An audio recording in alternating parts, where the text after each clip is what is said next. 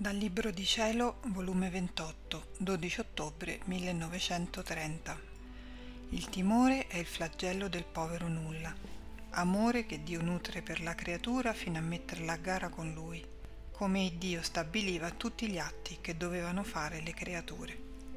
Sono sempre nella mia cara e santa eredità del fiat divino. Sento l'estremo bisogno di non uscire giammai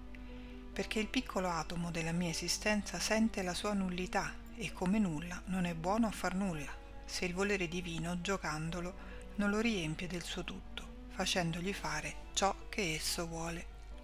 E oh come sento il bisogno che il volere divino mi tenga nella sua vita e io di stare sempre in esso. Ora sentivo di non poter vivere senza il fiat divino, tutta timore, e il mio dolce Gesù, con una bontà indicibile, mi ha detto,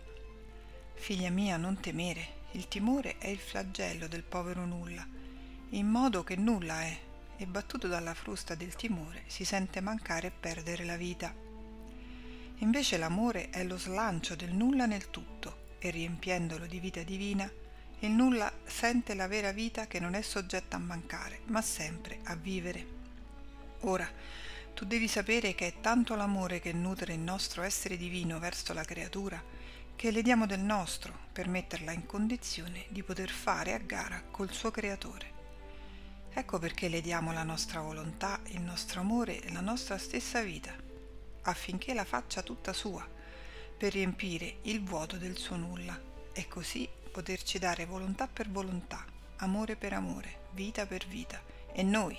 ad onta che gliele abbiamo date noi, le accettiamo come se fossero sue, godendo che la creatura possa fare la gara essa a darci e noi a ricevere, per darle di nuovo ciò che ci ha dato, affinché abbia sempre da darci, a meno che la creatura non voglia ricevere, e allora sente il vuoto del suo nulla, senza vera vita, senza una volontà divina che la santifica, senza l'amore che la porta ad amare il suo creatore. Allora su questo nulla piombano tutti i mali, fruste di timore, tenebre di terrore, piogge di tutte le miserie e debolezze, dal sentirsi mancare la vita, povero nulla che non è riempito del tutto. Onde seguivo a pregare tutta abbandonata nel dolce impero della divina volontà, e il mio amato Gesù ha soggiunto, Figlia mia,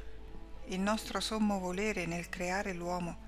stabilì già tutti gli atti che dovevano fare tutte le creature e si costituì vita di tutti questi atti. Sicché non vi è atto umano che non abbia il suo posto nella nostra divina volontà, e quando la creatura compie ogni atto suo, essa esce in campo d'azione nell'atto umano della creatura. Quindi, nell'atto di ciascuna di esse, entra tutta la potenza e la santità di una divina volontà.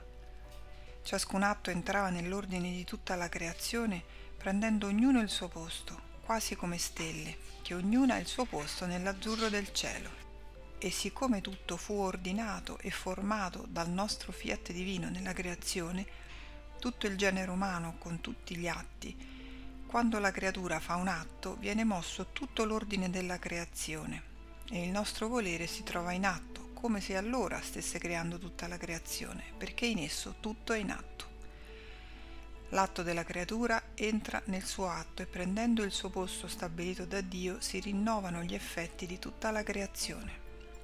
L'atto umano entra nella corsa di tutte le cose create vi tiene il suo posto distinto ed è sempre in moto nel moto divino, per adorare e amare il suo creatore. Perciò l'operare della creatura nella nostra divina volontà si può chiamare il campo fecondo e divino della nostra stessa volontà, nel piccolo campicello della creatura.